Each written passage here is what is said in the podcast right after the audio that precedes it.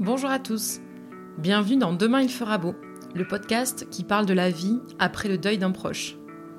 Je suis Anne et à chaque épisode, je recueille le témoignage d'une personne endeuillée, afin notamment de rendre moins tabou le sujet de la mort et du deuil. Nous retraçons ensemble les étapes de leur chemin de deuil et tentons de connaître ce qui leur a permis, avec le temps, de croire en la vie. Bonne écoute Aujourd'hui, je vais échanger avec Tiffany, Tiffany vient nous parler de Daniel, son grand-père de cœur, décédé suite à une agression, alors qu'elle avait 15 ans. Lorsqu'elle m'a contactée, j'ai tout de suite été intriguée par le contexte de cette disparition, avant de réfléchir à l'âge qu'avait Daniel quand il est mort. Au début de mon travail de deuil, j'avais beaucoup de mal à considérer la tristesse des vivants qui perdaient un défunt âgé, disons de plus de 75 ans. Je considérais qu'ils avaient eu une belle vie et que c'était presque indécent de se plaindre de leur mort quand moi, je perdais ma sœur de 34 ans dans la force de l'âge. Pour Tiffany, c'est la brutalité de sa perte qui m'a interpellée et notre échange m'a ouvert les yeux. Oui, la disparition d'une personne de 81 ans peut être une tragédie pour une enfant de 15 ans. Surtout quand cette personne est un puits d'amour au sein d'une famille complexe et que cette perte est traumatique. J'ai adoré tenter de comprendre le lien si fort qui unissait Tiffany et Daniel, j'ai tenté aussi, en accordant toute sa légitimité au témoignage de Tiffany, de déconstruire les croyances liées au deuil, à savoir qu'il n'est pas normal de souffrir autant de la perte d'une personne âgée. En ne laissant pas de place à cette tristesse, notre société nous impose indirectement le fait que nous ne sommes pas légitimes et que notre seul choix est d'étouffer cette peine, quitte à le payer de nombreuses années, voire toute une vie. Je vous laisse écouter notre échange et j'espère que justement, ceux qui ne se sentent pas légitimes dans leur deuil, y trouveront une forme de réconfort. Bonjour Tiffany, est-ce que tu peux te présenter en quelques mots s'il te plaît? Je m'appelle Tiffany, j'ai 31 ans, je vis à côté d'Annecy, dans mes belles montagnes de Haute-Savoie. Euh, je suis ravie vraiment de faire ce podcast aujourd'hui parce que euh, ça marque, je pense, un vrai virage, tant dans mon évolution pro que dans ma vie au sens large, de d'oser pour la première fois parler de tout ça à voix haute. Donc euh, merci Anne d'être venue jusqu'à moi, jusque dans mes montagnes, pour passer ce moment ensemble. J'aime dire que je suis accompagnatrice de vie. Euh, c'est marrant qu'on ait cet échange aujourd'hui parce que je pense que justement entre ce podcast et une formation dans laquelle je me lance, parcours pro va prendre encore un virage plus spécifique euh, pour s'orienter vers l'accompagnement du deuil justement et des personnes endeuillées. Est-ce que tu peux nous dire quelle a été ta première confrontation à la mort? Je pense que la toute première, c'est quand j'avais 4 euh, ou 5 ans et que mon arrière-grand-mère est décédée. Mon, vrai premier deuil, c'est à, 11 ans quand la femme de Daniel est décédée. Euh, les mots de Daniel, c'était La Marcel a fait un malaise, c'est fini. Daniel, c'est, euh, j'aime bien dire parfois que c'est un des hommes de ma vie. Daniel, c'était pas mon grand-père biologique, mais c'était mon grand-père de cœur, comme personne d'autre n'a eu cette place dans ma vie. C'est en fait euh, un ami de mes grands-parents, enfin un couple d'amis de mes grands-parents, lui et sa femme, qui n'ont pas pu avoir d'enfants et qui ont un peu pris euh, ma maman et son frère euh, comme leurs enfants. Du coup, moi, j'ai toujours grandi avec eux comme, comme mes grands-parents, tu vois, ils étaient présents à Noël, à Pâques, à toutes les fêtes familiales et c'était avec lui qu'on allait se promener le dimanche. Enfin, voilà, il n'y avait pas de différence en fait. C'est pas parce que biologiquement c'était pas mon grand-père que euh, dans les faits ça ne l'était pas. Daniel, c'est euh, la personne euh, la plus gentille que j'ai rencontrée de ma vie, même jusqu'à aujourd'hui. C'est quelqu'un qui pouvait s'arrêter dans la rue parce que il y avait une personne sans abri et puis trouver quelque chose à lui dire ou quelque chose à lui donner. C'est quelqu'un dont les caissières du Monoprix d'à côté de chez lui se souviennent encore d'aujourd'hui, 15 ans après, parce que pour sa gentillesse. Et puis, euh, et puis Daniel était aussi un ancien résistant. Il a fait le maquis dans l'Ain. Daniel, c'était vraiment un refuge dans ma vie parce que euh, à la maison, c'était un peu compliqué pour moi. Il y avait beaucoup de choses difficiles. Et donc, euh, quand j'étais chez lui ou quand j'étais avec lui, que ce soit dans son petit appartement ou dans son jardin, ben, je pense que je renouais avec la magie de l'enfance et l'insouciance surtout parce que tout était beau, tout était simple, tout était trop chouette quoi. Le 15 novembre 2005, je me souviens très bien, c'était un mardi. Euh, moi, j'étais en classe de seconde. Quelques mois après, j'apprendrai vraiment ce qui s'est passé, c'est-à-dire que en lisant le dossier d'instruction, il y a quatre jeunes qui étaient euh, en voiture, alcoolisés et même sous drogue, qui se sont arrêtés au carrefour euh, juste en dessous de l'immeuble de Daniel et qui ont commencé à uriner sur un taxi. Et puis le chauffeur de taxi, depuis sa fenêtre, ayant vu ça, il leur a demandé d'arrêter, chose qu'ils n'ont pas faite. Ils ont commencé à taper dans le véhicule. Donc le chauffeur de taxi est descendu et a commencé à se faire rouer de coups, littéralement. Et Daniel est passé là à ce moment-là. Il est vraiment juste passé au mauvais endroit, au mauvais moment. Et donc dans ce qui est raconté euh, dans le dossier d'instruction, il est raconté que Daniel pose sa main sur euh, l'épaule d'un des quatre agresseurs et lui dit euh, Arrête petit, vous êtes en train de faire une connerie. Et donc l'agresseur se retourne et lui donne un coup de poing en pleine figure. Et Daniel tombe sur la puissance du coup. Ensuite, il est expliqué que Daniel se relève euh, et leur dit que voilà qu'il y a la police qui arrive, qu'il ferait mieux de s'en aller, qu'ils font une connerie. Il se relève euh, et là il s'en va et il va au laboratoire d'analyse euh, chercher ses, analyses justement. Il arrive à faire le trajet et en fait c'est en arrivant au labo que d'un seul coup il commence à avoir des vomissements et il fait un malaise. Et puis en fait il se relèvera pas quoi. C'est là qu'il est pris en charge par les pompiers, amené aux urgences. Et, euh, et aux urgences, tout de suite, et, sont faits des examens qui indiquent qu'il euh, il a un hématome cérébral. Si jamais même il se réveillait, les lésions seraient euh, extrêmement importantes. Et donc le médecin des urgences fait tout de suite le lien entre le coup que Daniel a reçu et cet hématome. Ce qui ne sera pas le cas forcément des médecins ensuite. Et donc du coup, voilà, au bout de neuf jours, je reçois ce premier appel qui est d'abord plutôt euh, plein d'espoir, quoi. Et puis je pense que dix minutes après, je reçois l'autre appel euh, qui me dit que, bah, en fait, cette fois, c'est fini. Euh. il est parti, quoi. Étant donné les circonstances de son décès, il y a une autopsie. Et ensuite seulement, on a pu l'enterrer faut savoir que cette affaire, dans notre petite ville, elle a vraiment fait énormément parler. Donc euh, pendant des jours et des jours, elle a fait la une des journaux, la une même du journal télévisé régional.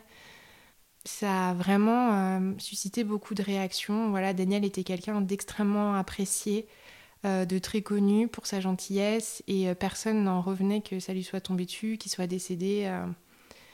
Donc il y a eu une vague comme ça de réactions assez intenses. C'était aussi compliqué d'être exposé. Et donc arrivent euh, les funérailles et là, pouf, euh, on arrive au, cimetière et là, il y avait une foule, mais énorme quoi, je j'aurais jamais imaginé ça. Il y avait euh, plus de 400 personnes. Pour une petite ville comme ça, pour une personne âgée, c'était assez incroyable. Euh, et donc ces funérailles, elles étaient intenses pour mille et une raisons, euh, pour les circonstances, parce que euh, de chaque côté de son cercueil, il y avait les drapeaux des résistants. Sur son cercueil, il y avait le drapeau français avec son visage. Et je me souviens que c'était hyper important pour moi de lui lire quelques mots, de pas le laisser partir comme ça.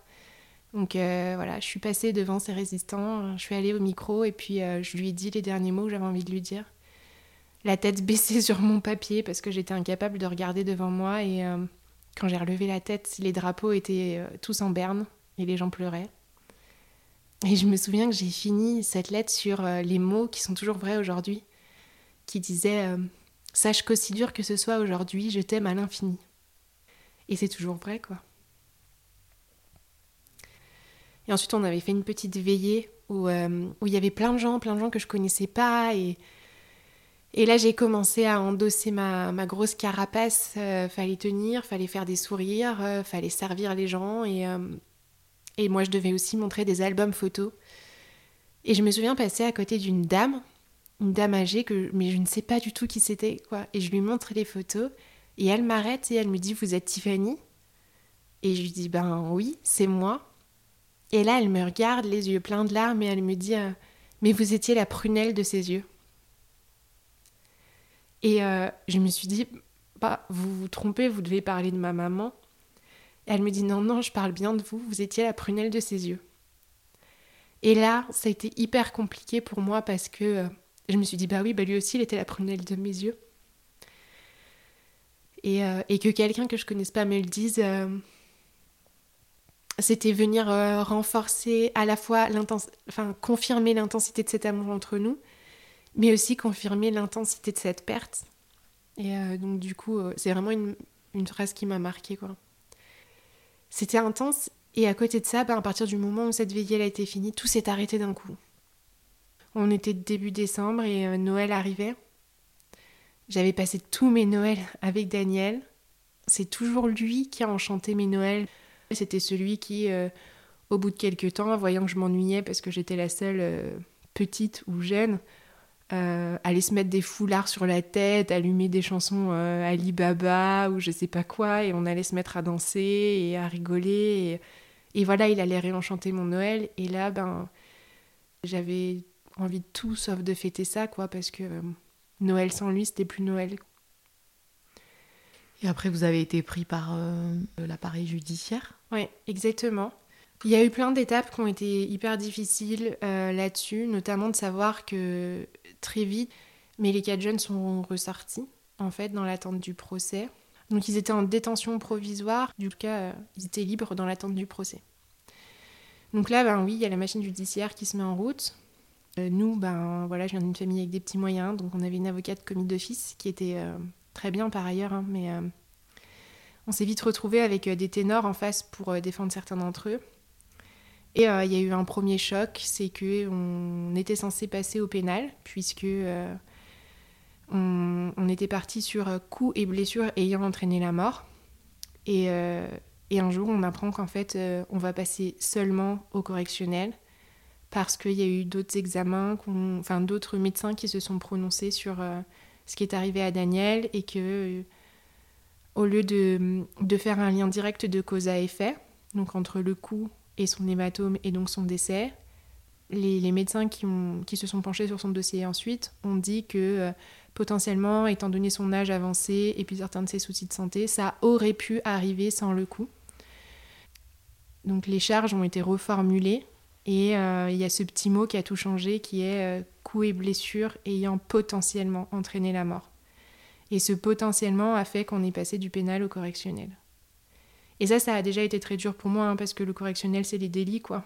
Le correctionnel, c'est... Euh, le jour du procès, par exemple, il y avait une question d'un vol de vache, il y avait des gens qui avaient fait des excès de vitesse, et, et il y avait nous, où mon grand-père était mort, quoi. Ensuite, euh, pendant toute l'instruction, bah, il y a eu le jour où on y est allé euh, pour prendre connaissance du dossier. Et là, j'oublierai jamais, c'est le premier jour où j'ai vu leur visage. J'ai passé, je pense, une heure sur cette page. Le dossier était énorme, mais il y avait sept pages. J'ai passé une heure à les regarder un à un, fixement, et à fixer leur visage et leur nom dans ma tête. Vraiment, je voulais être sûre de euh, si je les croisais dans la rue, d'être capable de les reconnaître. Au bout de trois ans, euh, le procès est arrivé. Moi, j'étais en plein dans mon bac. Bon, c'était qu'une seule journée. On est l'affaire qui est passée en dernier parce que la juge a dit bon, euh, étant donné la particularité de cette affaire euh, au correctionnel, on, fera passer en dernier. Il y avait beaucoup de monde à nos côtés. Il y avait notamment beaucoup de ben, des derniers survivants résistants, donc des camarades de Daniel qui étaient là, des amis tous bouleversés. Ça reste une image forte pour moi de voir ces résistants, ces gens qui se sont battus pour nous euh, dans cet état d'abattement. Puis des personnes âgées, tu vois, c'est ça m'a fait beaucoup de peine. Personne mérite ça, mais euh, surtout pas eux et surtout pas Daniel de par sa gentillesse, quoi. De voir cette vulnérabilité là sur ces gens euh, qui avaient déjà assez souffert, quoi. Là, il y a eu une autre surprise pour moi, une énorme surprise. Comme Daniel euh, n'était pas de notre famille biologique, on a dû monter un dossier pour prouver le lien qui nous unissait. Donc, on avait dû demander beaucoup de témoignages à des gens pour pouvoir nous porter partie civile. Une chose dont ma maman s'est occupée. Et, et, donc, le jour du procès, j'ai eu l'énorme surprise d'être appelée pour aller sur, euh, sur le banc des parties civiles. Je venais d'avoir 18 ans euh, et voilà, j'étais au premier rang euh, dans un procès en tant que victime. Donc encore une fois, un peu comme vous étiez la prunelle de ses yeux, ben là, c'était encore me rappeler à quel point oui, ce lien, il était extrêmement fort et, Et voilà à quel point j'étais aussi légitime à être là, quoi. Mais c'est hyper impressionnant. Je souhaite à personne de vivre ça. Donc là, le procès s'ouvre. Et moi, il y avait une chose qui était impossible pour moi, c'est que déjà, on nous avait arraché Daniel du jour au lendemain, brutalement, comme ça. Ce que je, refusais, c'était qu'on vienne piétiner sa mémoire. Et dans le dossier d'instruction, j'avais vu que l'un des agresseurs prétendait que Daniel était allé chercher un bâton. Et moi, je savais que c'était faux, que c'était impossible, connaissant Daniel. Mais j'avais vu aussi tous les autres témoignages des gens qui avaient vu la scène et personne n'en faisait mention. Donc je savais que c'était faux. Arrive le moment pendant le procès où euh, on aborde ce sujet. Voilà, j'avais 18 ans, j'étais encore à l'école. J'ai levé la main comme pour demander la parole à la maîtresse. Et la juge m'a regardée m'a dit que, bon, normalement, on ne faisait pas ça, mais que vu les circonstances exceptionnelles, elle m'accordait de prendre la parole. Et donc, je me suis levée, je me suis tournée vers, euh, vers eux et vers celui qui prétendait ça. Et je lui ai dit Regarde-moi les yeux dans les yeux. Regarde les résistants qui sont au fond de la salle, qui sont les amis de Daniel, les yeux dans les yeux, et ose redire que Daniel est allé prendre un bâton. Et donc là, l'avocat a, baragouiné quelque chose, parce que j'avais pas à faire ça. Mais ils ont effectivement reconnu que c'était faux. Et ça, c'était vraiment important pour moi de rétablir euh, la vérité et de pas venir raconter n'importe quoi euh, sur euh, ben, mon héros de la résistance, mais aussi mon héros du quotidien. Donc il n'aurait jamais fait ça. Hein, il les a d'ailleurs poussés à s'en aller pour pas se faire prendre. Donc c'était un comble de venir raconter ça. Et là, c'est fini et tout le monde s'en va. Ils s'en vont libres, encore une fois. Et je fonce parce que j'avais qu'une idée en tête, c'était de les voir en face à face et de leur dire je ne vous le pardonnerai jamais. Et j'ai réussi à, les attraper et à leur dire. Et en fait, il y a eu comme un élan de violence, quoi. Et je sais qu'à ce moment-là, quelqu'un m'a m'a arrêté parce que euh, on m'a dit mais euh, tu, veux te faire taper dessus toi aussi? Et je me suis dit mais je m'en fous qu'il me tape dessus en fait. Euh. Enfin, j'étais dans un, dans un désespoir, quoi, je pense. Donc voilà, j'ai pu leur dire, et puis pareil, de nouveau, tout s'arrête. T'attends le verdict, et le verdict, c'est notre avocate qui nous l'a donné parce qu'on n'y est pas retourné. Et, il, est, il est vraiment dérisoire, ce verdict. Hein, euh. c'est un an de prison ferme, dont six mois avec sursis pour, pour ceux qui, a priori, n'ont pas frappé Daniel. Et c'est deux ans, dont un avec sursis pour celui qui, a priori, a frappé Daniel. Alors je crois que heureusement que je m'étais préparée à ce que le verdict ne soit pas à la hauteur de ce que je pouvais espérer. Mais là, on en était quand même très très loin, quoi. Tu parles de légitimité euh, dans tes derniers propos en disant que certains euh, actes et paroles réparatrices t'ont apporté une légitimité face à cette perte. Or, euh, tu m'expliquais un peu en off que cette légitimité, tu ne te l'es pas accordée pendant des années. Dis aux gens que tu as perdu un grand-père, on va te, te renvoyer l'idée que c'est dans l'ordre des choses. Qu'est-ce que tu aurais envie de répondre à ça? Ce qui était dur, c'était euh, l'intensité de la douleur que j'avais, de la souffrance même, hein, pendant des années, des années. Et puis, euh, le problème, c'est que effectivement, tu commences par dire j'ai perdu mon grand-père. Et là, souvent, euh, euh, les gens te disent oui, voilà, c'est bah, que ton grand-père, quoi. Et, ou, ou quand il y a des gens qui ont vécu des deuils euh, traumatiques, comme perdre un frère, une sœur, ou perdre un parent. Ça m'est arrivé très récemment, hein, où échangé avec quelqu'un qui me dit Mais toi, t'as vécu quoi comme deuil traumatique? Et je lui dis Ben, moi, j'ai perdu mon grand-père. Et ce qu'elle m'a répondu, c'est Ah oui, d'accord, c'est que ton grand-père, oui, moi, c'est ma maman. Et pendant longtemps, ça, ça a été difficile parce qu'effectivement, je me disais, euh, bah oui, c'est vrai, il y en a qui vivent pire. Et ça, je me le suis dit, mais pendant euh, des années et des années. Mais le problème, c'est que cette petite phrase-là, elle étouffait complètement ce que j'avais vécu. Et que aujourd'hui, ce que j'ai envie de répondre, c'est que ce qui compte, c'est pas euh, qui on a perdu sur un arbre généalogique, en fait. C'est c'est déjà tout ce que cette personne, elle représentait dans notre vie peu importe que ce soit euh, une mère, une grand-mère, euh, un grand-père, un père, euh, un frère, une sœur.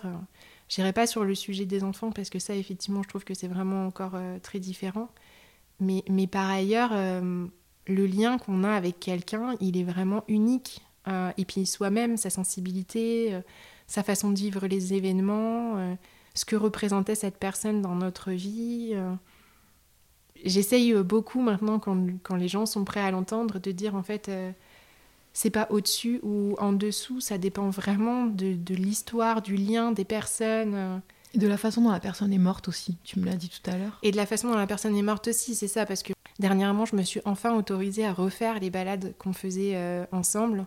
Comme je, dis, je suis allée marcher dans nos pas. Et ça, euh, je l'ai fait euh, cette année, hein. donc euh, ça fait 15 ans. Et ça y est, j'y arrive enfin. En y retournant, je me suis rendu compte à quel point ces petits chemins par endroits, ils nécessitaient de crapahuter, de grimper presque à quatre pattes. Et je me disais, mais c'est fou en fait, Daniel, il faisait tout ça avec nous, il était hyper en forme. Mais je me rends compte aujourd'hui avec mon regard de femme de 30 ans qui connaît des personnes âgées. À, l'époque, j'en avais pas conscience qu'il était à ce point en forme. Et donc il était là, il était en forme comme ça, quoi. Le dimanche et le mardi, euh, il était rassé. Du coup, il y avait vraiment cette incohérence entre Daniel, la personne qu'il était, et la manière, la brutalité, la violence de la manière dont il est parti et de tout ce qui s'est passé ensuite. Et, et ça, j'arrivais pas à réconcilier tout ça, quoi. C'était euh, irréconciliable pour moi, incompréhensible, presque intolérable même, je pense. Et d'ailleurs, tu disais que ça faisait pas longtemps que tu arrivais à parler d'assassinat, puisqu'on t'a enlevé en fait ce mot dans ton histoire. Ouais, totalement. J'ai toujours cette petite question qui me dit mais est-ce que tu es légitime, Tiffany, à dire assassinat? Légalement parlant, je pense que j'ai pas le droit en fait, euh, vu que le lien de cause à effet n'a pas été retenu comme tel. Donc, il y a euh, encore une forme d'illégitimité. Il y a encore une forme d'illégitimité. Après, il y a eu aussi beaucoup d'illégitimité euh, parce que moi, je n'étais que la petite fille et que le chagrin, notamment le chagrin de ma maman, était tellement, tellement omniprésent que je m'autorisais pas à, donner une place au mien, quoi. Je me le suis jamais autorisée et donc ce qui se passait pendant des années, c'est qu'il y avait cette cocotte minute où j'accumulais, j'accumulais ben, beaucoup de colère. Hein. Moi, j'ai eu énormément de colère dans ce deuil. Et puis, puis beaucoup de tristesse aussi. Et euh, j'accumulais, j'accumulais, j'ai tout. Et du coup, euh, voilà, le fait de jamais en parler, de jamais exprimer, ça faisait que j'avais des pics euh, comme ça, où d'un seul coup, ça explosait dans des situations assez impromptues par moment et je pouvais pas le retenir quoi. C'était mais du coup c'était pas doux. Et depuis un an tu arrives à en parler euh, librement? Depuis un an en fait j'arrive à parler d'autres choses de Daniel déjà. J'arrive à à penser et à parler de Daniel en bah, de mon grand-père quoi et de, de, tous ces beaux moments tous ces moments simples partagés voilà. Et j'arrive à en parler avec le sourire et effectivement, ça fait seulement euh, un an. Parce qu'avant, ben, je revenais toujours sur, euh, sur ce moment, en fait. C'est-à-dire que c'est comme si euh, un moment qui a dû durer quelques minutes avait comme obstrué la vue de tout le reste. Quoi. Et il n'y avait plus que ça qui était omniprésent. Et puis, il faut dire que ce qui n'a pas arrangé les choses, c'est que pendant des années après donc, son agression, j'ai croisé ces agresseurs qui en fait avaient que quelques années de plus que moi et je vivais dans une toute petite ville. Ils ont eu des comportements qui étaient euh, complètement inadaptés. Quoi. Par exemple, euh, alors que le procès n'avait pas encore eu lieu, je passais mon code et je me suis retrouvée au code avec celui qui a priori est l'agresseur de Daniel. Donc il est arrivé, je l'ai reconnu parce que j'avais regardé ses visages intensément et je demande à la fille à côté de moi mais euh, tu le connais, c'est qui pour vérifier? Et en fait, il a entendu que je demandais ça. Il a cru que je m'intéressais à lui, en fait. Et donc, il s'est présenté, il m'a dit euh, Moi, je suis euh, un tel, et toi? Et là, mais c'est pareil, enfin, c'était, c'était inimaginable pour moi ce que j'étais en train de vivre. Je me suis dit, mais il est en train de vivre sa vie comme si de rien n'était. Il passe son code comme moi, il a le droit de vivre. En plus, il me drague. Et donc, à ce moment-là, je suis partie comme une furie de l'auto-école. Et maintenant, tu es dans quel état d'esprit par rapport à ces agresseurs? Maintenant, je me dis que j'espère qu'ils se rendent compte qu'ils ont eu beaucoup de chance finalement de n'avoir que euh, un ou deux ans de, de prison dans leur euh, casier judiciaire. J'espère que hum, ça leur a appris quelque chose et qui se rendent compte que qu'ils peuvent vivre autrement et qu'ils font plus de conneries. Après, euh, pendant des années après, ils en ont refait, donc voilà. Mais je me dis souvent, je pense souvent à Daniel parce que Daniel, il leur en aurait pas voulu. et, et, du coup, je me dis que je n'entretiens pas de rancœur contre eux en fait. Plus en tout cas. J'en ai beaucoup entretenu, mais aujourd'hui, plus. Je pourrais même les croiser dans la rue en, en me disant, bon, peu importe. Ce qui t'a aidé à en parler, ça a été des psys, des livres. Est-ce que tu peux nous dire un peu quels ont été les leviers pour toi? Quelque chose qui a été important, mais vraiment qui, m'appartient et qui est lié à mon contexte familial, c'est que euh, j'ai eu besoin de m'éloigner de ma cellule parentale. Donc euh, j'ai pris des distances avec euh, mes parents et ma sœur. Et hum, ces distances-là m'ont permis, jour après jour, en fait, d'exister pour moi-même. De ne plus exister tout le temps pour les autres en fait. Et ça déjà ça a été waouh parce que ben, d'un seul coup je me suis autorisée à m'occuper de moi. Et, et ça ça m'a fait beaucoup de bien. Ensuite j'ai eu un truc assez improbable, un rendez-vous avec une, une, praticienne en médecine alternative pour mon endométriose. Et donc avec elle, on aborde le sujet d'un kyste aux ovaires qui revient, qui a un kyste euh, à l'ovaire gauche. Et elle me dit que dans sa pratique à elle, les kystes sont reliés à des pertes, donc à des deuils. Bon, on parle de deuil du coup parce que j'en ai eu plusieurs. Et en fait, c'est quand on est arrivé sur le deuil de Daniel que l'évidence était là, quoi, que j'ai eu ce rendez-vous. C'était toujours le deuil qui n'était pas fait et ça a vraiment remis ça en lumière. Je me suis dit, mais c'est pas possible, quoi, ça va bientôt faire 15 ans et. Euh, c'est toujours pas transcendé en tout cas. C'est sûr que c'était pas aussi intense qu'au début, mais c'était toujours pas transcendé. Et donc elle me conseille à ce moment-là euh, d'avoir euh, une, autre séance euh, pour le coup avec un médium. Et moi j'étais pas du tout là-dedans parce que voilà, très très rationnel à la base. Et, mais je me suis laissée porter. J'ai essayé. Alors je pourrais pas vous dire si vraiment ce jour-là j'ai échangé avec mon grand-père ou pas. Ce que je peux dire en revanche, c'est que il y a eu un déclic, il y a eu des, petites phrases qui quand même m'ont sauté au visage et, et surtout c'est comme d'un seul, coup cette perception que contrairement à ce qu'on m'avait toujours appris, c'est-à-dire que quand on meurt on n'existe plus et que on continue juste de vivre dans le cœur des gens, euh, bah il y avait autre chose en fait et d'un seul coup je me suis autorisée à, à ressentir que en fait pour moi Daniel il est tout le temps là. Il est tout le temps présent dans ma vie. Il est, il guide mes pas en fait. voilà, par exemple là, tu vois, je me suis installée dans cette jolie maison en Haute-Savoie où j'ai un jardin. Et ben à chaque fois que je fais mon jardin, je pense à Daniel parce que Daniel il faisait son jardin et je me dis ah tu serais fière de moi. Depuis ce rendez-vous, c'est comme si je l'avais réintégré enfin dans ma vie.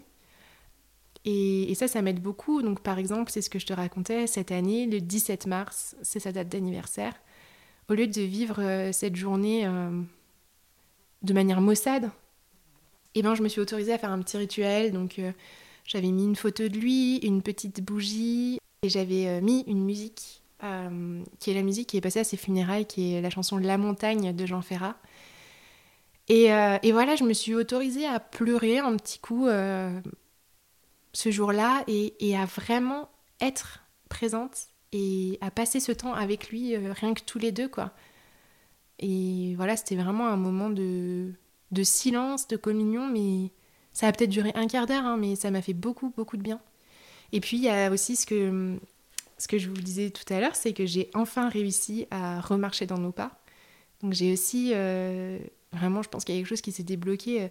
Je suis retournée sur euh, mes chemins d'enfance, qui sont un peu comme mes Madeleines de Proust à moi, en plus et je n'y étais pas retournée depuis 15 ans. Et là, j'y suis retournée avec mon conjoint. Je me suis rendu compte que euh, je connaissais encore les chemins par cœur. Il y a même eu cette balade qui était hum, extrêmement étrange où, euh, je, faisais euh, exactement le, même trajet qu'on avait fait maintes et maintes fois en promenade. Et j'avais l'impression de vivre deux scènes en parallèle, c'est-à-dire j'avais l'impression de vivre la scène où j'étais, et en même temps, comme je racontais tout mon souvenir à mon conjoint, ben, j'avais l'impression que moi, petite, et Daniel, on était là aussi à côté de moi, et que je faisais ce chemin euh, à quatre et pas à deux. C'était super beau, ça me, fait, ça me fait beaucoup, beaucoup de bien. Enfin, m'autoriser à lui redonner une place dans ma vie. Et puis, bah, forcément, euh, notre échange d'aujourd'hui, c'est aussi quelque chose qui me fait beaucoup de bien euh, de, raconter son histoire, notre histoire, de enfin libérer ma voix sur ce sujet-là et de plus en faire un tabou ou de pas me censurer et, euh, et de d'oser dire haut et fort que jusqu'à maintenant aujourd'hui, je touche du bois, j'espère que j'en aurai pas d'autres, mais euh, et même si j'ai vécu euh, notamment un autre deuil euh, très très difficile, mais c'est vraiment le deuil de Daniel qui a été le virage de ma vie, quoi. Il y a eu un avant et un après, et la personne que j'étais n'était plus du tout la même.